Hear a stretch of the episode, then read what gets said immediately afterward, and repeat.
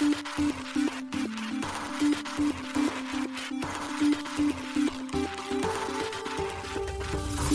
しい経済ニュース。この番組では現当社のメディア新しい経済が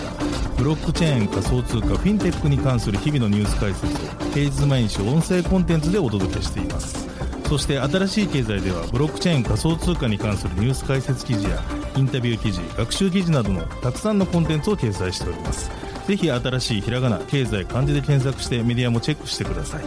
そして LINE 公式アカウントではメディアの更新情報を配信しております。LINE 公式アカウントにもぜひご登録ください。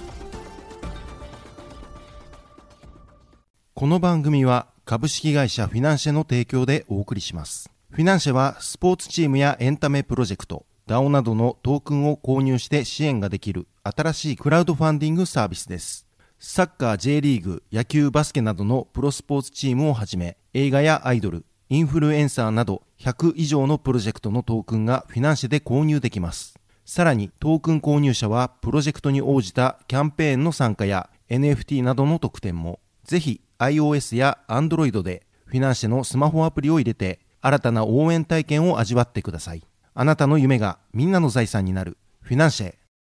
現当社新しい経済編集部の高橋です。はい、本日は7月26日水曜日です。今日のニュースいきましょう。A データ規制機関サム・アルトマンらのワールドコインを調査へ。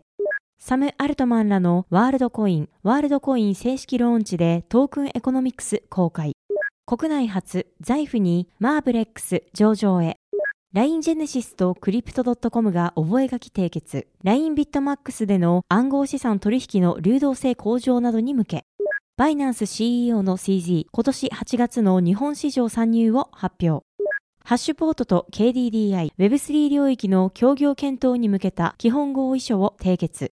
アバランチ財団、現実世界の資産のトークン化促進に約70億円割り当て。米デジタル資産取引所 EDX マーケッツ機関投資家向け取引技術提供のタロスと統合。ブリッジプロトコルワームホールコスモス系ブロックチェーン立ち上げフィナンシェ運営のフィナンシェ TIS と資本業務提携。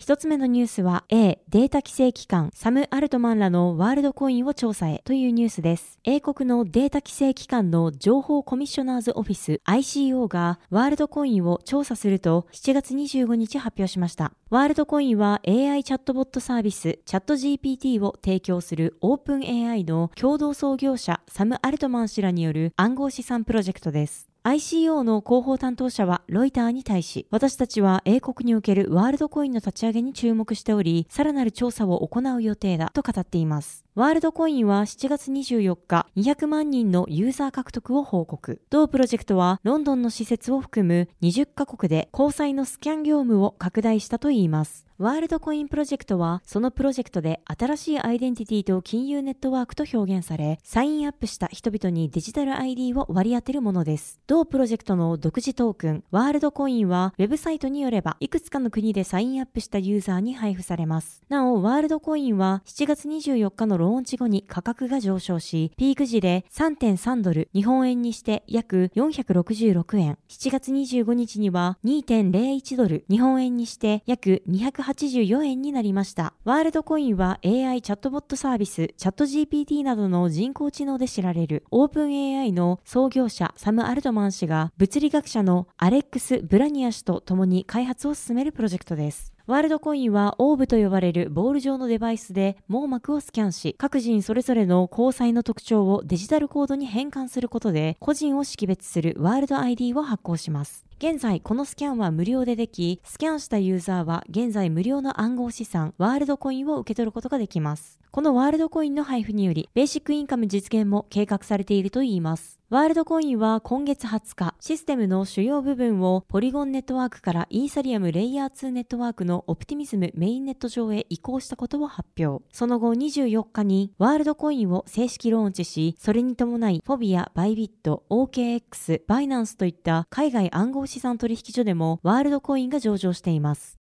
続いてのニュースは、サム・アルトマンらのワールドコイン、ワールドコイン正式ローンチでトークンエコノミクス公開というニュースです。暗号資産プロジェクトワールドコインの独自トークンワールドコインが7月24日正式にローンチしました。それに伴いフォビやバイビット、OKX、バイナンスといった海外暗号資産取引所でもワールドコインは上場しています。なお、ワールドコインの記事執筆現在の価格は2.35ドルで、時価総額は約2.56億ドルとなっています。ワールドコインは公式のドキュメントにてトークンエコノミクスをワールドコインローンチとともに公開。15年間はスマートコントラクトにて発行上限を100億枚に制限し、その後はガバナンスによって最大1.5%のインフレに設定可能だといいます。初期流通量は5億枚であり、コミュニティ配布のみ、開発チームや投資家の保持分は2年目までロックされるとのことです。また、トークンのアロケーションも公開しており、コミュニティに対し75%、ワールドコイン関連会社であるツールズ・フォー・ヒューマニティの投資家に対し13.5%、初期開発チームに9.8%、TFH に1.7%を割り当てるといいます。なお、TFH はワールドコインのウォレット、ワールドアップなどを製造する企業です。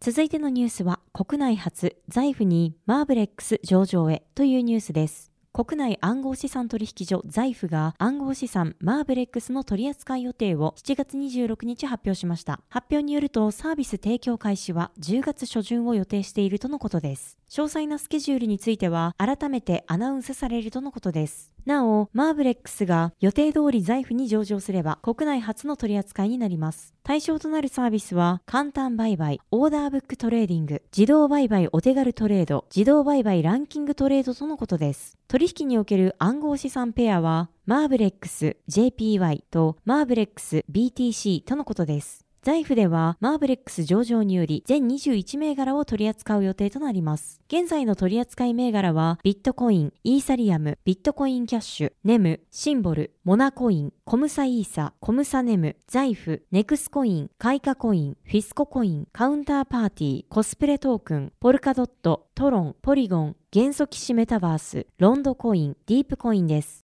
続いてのニュースは LINE ジェネシスとクリプト .com が覚書締結 LINE ビットマックスでの暗号資産取引の流動性向上などに向けというニュースです。LINE の暗号資産ブロックチェーン関連事業を展開する国内企業 LINE ジェネシスが海外暗号資産取引所クリプト .com との覚書締結を7月26日発表しました。この契約は暗号資産分野において共同でグローバルにわたる新規ビジネスを開拓するためのものとのことです。これにより今後両社は暗号資産分野においてアジアを含むグローバルでイノベーションを起こしていくことを目指すといいます。LINE ジェネシス提供の暗号資産取引サービス LINE ビットマックスにおける暗号資産取引の流動性向上に向けた連携のほか、暗号資産決済機能の強化や NFT 分野での連携など、両社の強みを生かした暗号資産ビジネスソリューション実現に向け、両社は協力していくとのことです。なお、LINE グループでは2018年4月に LINE ブロックチェーンラボを設立し、ブロックチェーン技術を応用した DAPS の開発やピアツーピアネットワークによる分散システム、暗号化技術の研究を行ってきました。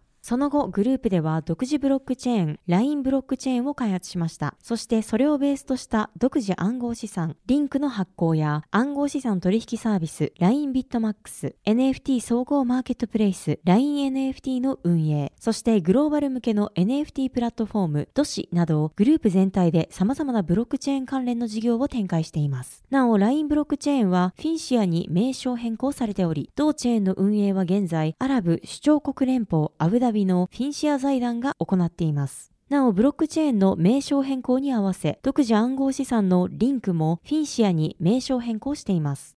続いてのニュースは、バイナンス CEO の CZ、今年8月の日本市場参入を発表というニュースです。大手暗号資産取引所バイナンスの CEO であるチャンポン・ジャオ CZ 氏が今年8月に日本の暗号資産市場へ参入することを7月25日に発表しました。このことは東京国際フォーラムで開催されている Web3 カンファレンス WebX に向けて CZ 氏が送ったビデオメッセージにより明らかになりました。CZ 氏はメッセージにて日本は Web3 規制環境の主力リーダーです。日本は2017年から暗号資産取引所の明確な規制があり、今年に入ってからも暗号資産の上場フレームワークの開示や、6月にはステーブルコイン規制が可決されましたと説明。また、日本はこの領域のフラッグシップリーダーです。他の国々が見習うべき手本だと思います。また、バイナンスは昨年11月に SEBC を買収して以来、再び日本市場に参入できることを大変嬉しく思っています。そして私たちは8月にフルサーバーを立ち上げる予定です。と WebX にて発表しました。バイナンスは昨年11月、国内で暗号資産交換業者として暗号資産取次業を行う SEBC の全株式を取得したことを発表。そして SEBC は今年4月に取引所の取次サービス終了と新規サービスバイナンスジャパン開始の予定を発表していました。SEBC の発表によると、バイナンスジャパンの利用に際しては SEBC の口座開設時に登録した情報は引き継がれないとのことで、ユーザーはバイナンスジャパンにおいて改めて口座開設の申し込みと利用時本人確認を含む審査が必要とのことです。なお、グローバル版バイナンス .com では現地の規制を遵守するために、昨年11月30日の日本時間17時より日本国内からの新規ユーザーが登録できない状態となっており、日本居住者向けのサービスは今年11月30日をもって終了することが発表されています。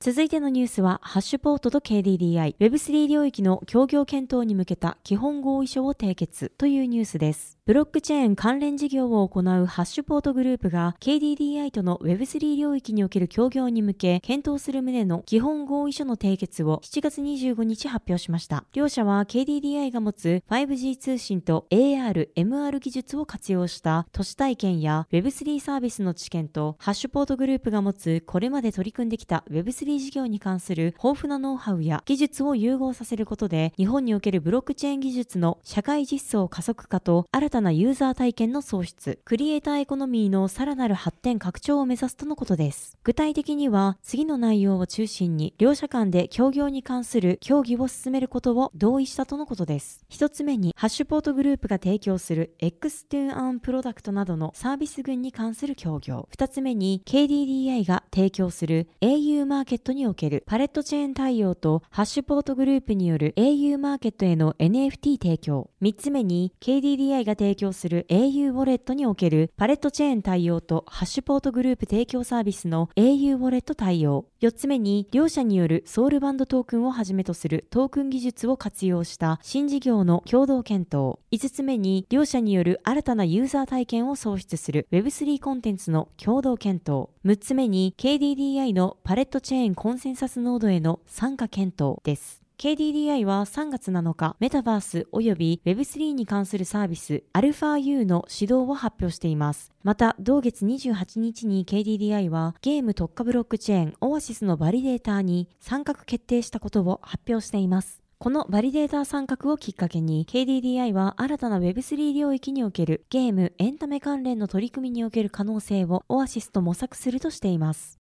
続いてのニュースは、アバランチ財団、現実世界の資産のトークン化促進に約70億円割り当てというニュースです。レイヤー1ブロックチェーン、アバランチの運営、開発を支援するアバランチ財団が、アバランチ上でミントされたトークン化した現実世界の資産、リアルワールドアセットの購入に最大5000万ドル、日本円にして70.4億円を割り当てる取り組みを7月25日に発表しました。アバランチはこの取り組みをアバランチビスタと名付けており、取り組みの目目的をトークン化の価値をサポートし実証することとしています。また、アバランチビスタは株式、信用、不動産などの金融商品だけでなく、ブロックチェーンネイティブの資産を含む流動性のあらゆる範囲にわたる資産の購入を考慮に入れるといいます。なお、ここでいうトークン化とは、スマートコントラクトを使用して、現実世界の資産や権利をデジタルトークンに変換する取り組みのことです。国内でも複数の証券会社がトークン化された有価証券、セキュリティトークンの取り取り扱いを開始しています。アバランチは今回の発表を行ったブログにて、エネルギーやインフラなど複数のアセットを取り扱う投資会社 KKR が提供するプライベートエクイティファンドを一部アバランチでトークン化した例や、アバランチのサブネットで構築した STO 管理プラットフォーム及びマーケットプレイスであるインテインマーケッツを紹介しています。アバランチは異なるデータ構造を採用するコントラクトチェーン、プラットフォームチェーン、エクスチェンジチェーンの3つのブロックチェーンを持ち、マルチチェーンフレームワークを採用したブロックチェーンです。コントラクトチェーンでは、スマートコントラクトの実行が可能なため、 DApps の構築に利用されます。また、プラットフォームチェーンは、アバランチにおけるメタデータを記録するチェーンとなっており、ネイティブトークンの AVAX のステーキングや、バリデータ、サブネットの管理に用いられます。そして、エクスチェンジチェーンは、資産の形成及びトレードに特化したチェーンとなっています。また、アバランチでは同ネットワークを利用して独自ブロックチェーンが構築できるサブネットの機能も提供しています。続いてのニュースは、米デジタル資産取引所 EDX マーケッツ、機関投資家向け取引技術提供のタロスと統合というニュースです。米国の新興デジタル資産取引所 EDXM がデジタル資産の機関投資家向け取引技術を提供するタロスと統合することを7月25日発表しました。この提携により EDXM はタロスの取引プラットフォームを利用できるようになるとのこと。またタロスは EDXM と統合する最初の注文執行管理システム OEMS となり、機関投資家に対しフロントエンドインターフェースと取引ツールを通じてより広い流動性取引所へのアクセスを提供することになるといいます。またタロスは EDXM に対し一流の取引所、カストディアン、OTC デスク、マーケットメーカーを含む40以上のプロバイダーのネットワークへのアクセスを提供するといいます。ちなみにタロスの顧客にはアルゴリズム取引を提供するウィンターミュート、デジタル資産金融サービス提供のジェネシス、暗号資産管理アプリを提供するアブラ、デジタル資産サービスプロバイダーの BCB グループらが名を連ねていることが同社ウェブサイトより確認できます。なお、アルゴリズム取引とは、コンピューターシステムが株価や出来高などに応じて、自動的に株式売買注文のタイミングや数量を決めて、注文を繰り返す取引のことです。EDXM の CEO であるジャミール・ナザラリ氏は、この提携により、顧客に対する流動性オプションの幅が広がり、伝統的な金融機関と暗号資産ネイティブ企業の両方に包括的で堅牢な取引体験を提供するという当社のコミットメントが強化されると述べています。タロスの共同創創業者兼 CEO のアントン・カッツ氏は、当社の取引テクノロジーと統合することで EDXM はリーチを拡大し、サービスを強化し、市場参加者に安全で効率的かつ透明性の高い取引体験をもたらすとコメントしました。EDXM は、チャールズ・シュワブ、シタデル・セキュリティーズ、フィデリティ・デジタル・アセットなどの証券会社や資産運用会社によって昨年6月に設立されたデジタル資産取引所です。また、同年10月にはカストディアンとしてブロックチェーンインフラ開発企業パクソスを採用。EDXM は立ち上げ当初、これらの会社の知見を活かし、高いコンプライアンスと安全性を強みとして、米国の投資家に高速な暗号資産取引を提供することを目指すと伝えていま。した。EDXM では顧客のデジタル資産を直接取り扱わないノンカストディアルモデルの取引所となっています。第三者の銀行や暗号資産カストディ機関を利用して顧客資産を保管します。また EDXM では個人投資家に直接サービスを提供していません。フィデリティなどの証券会社を通じて注文を出す株式市場と同様の形式をとる取引所となっています。EDXM は今年6月20日運営開始を発表。立ち上げにあたりビットコイン、イーサリアム、ライトコイン、ビットコインキャッシュの4銘柄の暗号資産の取引を提供しています。続いてのニュースは、ブリッジプロトコル、ワームホール、コスモス系ブロックチェーン立ち上げというニュースです。ブリッジプロトコルなどを提供するワームホールがコスモスベースの独自ブロックチェーンワームホールゲートウェイ立ち上げを7月21日発表しました。ワームホールによるとゲートウェイはコスモスエコシステムへのアクセスを拡大し、流動性をもたらすと同時にワームホールのセキュリティと主権性を向上させることを目的としているといいます。ゲートウェイはコスモスが提供するアプリケーション固有のブロックチェーンの作成をサポートするツール、コスモス SDK を使用して作成されています。同ツールはブロックチェーン間通信プロトコル IBC に対応しているため、IBC 対応のブロックチェーン間ではトークン転送などのデータ通信が可能となっています。今回ゲートウェイが立ち上げられたことにより、トークンをコスモスエコシステム上でシームレスに取引できるだけでなく、イーサリアムやソラナなど、もともとワームホールが統合しているブロックチェーンからコスモスエコシステム内のブロックチェーンにトークンをブリッジすることも可能になったといいます。また、ゲートウェイが持つハッキング時のクロスチェーン感染を制限するモジュール、ガバナーなどのワームホールの機能により、コスモスエコシステム全体のセキュリティに貢献するとも述べられています。ワームホールは先日、大手 DEX のユニスワップのクロスチェーン展開を進めるためのブリッジングプロトコルとして、ユニスワップの開発をサポートするユニスワップ財団のブリッジ評価委員会によってアクセラレーターとともに採択されています。